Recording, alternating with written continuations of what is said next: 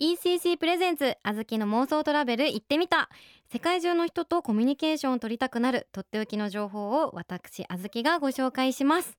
今回妄想旅行に出かけるのはタイ。日本から飛行機でおよそ6時間、時差も2時間とアクセスがよく、数あるアジア諸国の中でも人気の高い旅行先。私が初めて行った海外が多分タイなんですよね。卒業旅行かなんかで行ったんですけど、もうタイのエピソードは私尽きないぐらい多分4日ぐらいしか行ってないんですけど、いろいろな思い出がタイにはあります。でもなんかそのアクシデントとか、ハプニングとかいろいろあったんですけど、もうタイは大好きだし、もうまた絶対行きたいなと思える魅力的な国なので、それをお伝えしつつ皆さんと今回も妄想トラベルに行きたいなと思っております。東南アジアを代表する観光地タイにはたくさんの見どころがあります。首都バンコクには近代的な高層ビルや大きなショッピングモールがいっぱい。そうなんですよね。なんかかなりこう近代的で、当時行ってみた時にイメージと違くてびっくりしました。私はここでね、なんかディズニープリンセスの子供用のマップピンクのリュックサックを買ったんですよ。タイってすごい物価が安いので、もう何でもなんか日本に帰ったら絶対いらないだろうみたいなものまで買っちゃうんですけど、それの1個ですね。なんかディズニープリンセスがいっぱい書いてある子供用のリュックを買って、そのタイの旅行中は私はそれをずっと背負ってましたはいね、そんな思い出もあります。そして青い海が広がるプーケットなど旅の楽しみがいっぱい。私もこのプーケット行ったんですよ。もう本当に砂浜も白くて、海もとっても綺麗で、もう行ってよかったなって思ったところ一つです。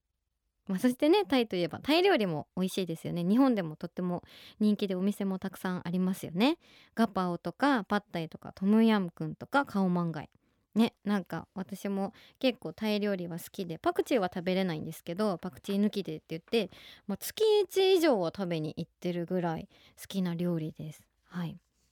そしてそんなタイでぜひ訪れてみたいのがピンクガネーシャ。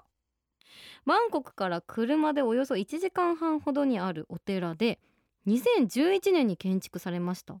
このお写真を見ると、象の頭をした大きなガネーシャが横たわっていてインパクト大です。てか色がすごい真っピンクですね。これピンクなのかな、かなりパキッとしたピンクで、こんなこと言うのもです、結構ギャルな像ですよねこちらそんなね、ビジュアルのインパクトはもちろんなんですけど、願い事が叶うまでのスピードが速いとお寺としても有名なんです。願い事叶うどころか、なんかスピードが速いってすごくないですか。速度重視の、やっぱなんか結構ギャルいんですかね。なんか早くやっちゃおうみたいななんかどういう感じで作られたんですかね。すごい気になる。ちょっと後で詳しく調べてみようかな。どんなお願い事皆さんここでしたいですか。速度、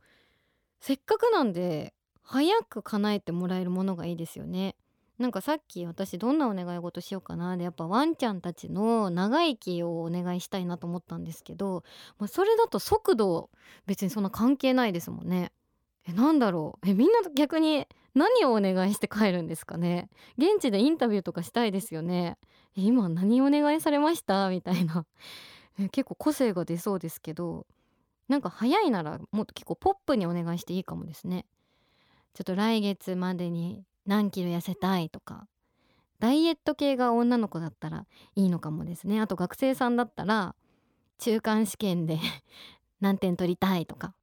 恋愛成就とかいいですね。パートナーが欲しいですとか、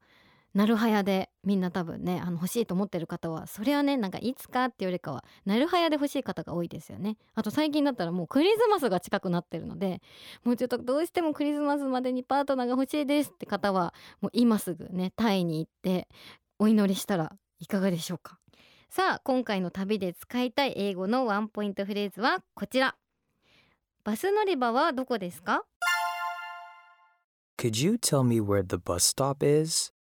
ちょっと長く感じたと思うんですけど、いつもよりも。でも一つずつ単語は分解してみると簡単な単語ばっかりで、 Could you tell me where the bus stop is? ね、すごく簡単な単語の羅列なのでゆっくりでも伝わると思うので、この英会話を今回しっかり覚えて、タイ以外でもいろんな国で使ってみたいなと思いました。皆さんもね、ぜひ使ってみてはいかがでしょうか。あずきの妄想トラベル行ってみたでは、今お聞きの皆さんの海外旅行の経験やアドバイス、さらに行きたい国や地域を募集しています。メッセージは番組ウェブサイトから送ってください。それでは私とはまた来週この時間にお会いしましょう。 See you!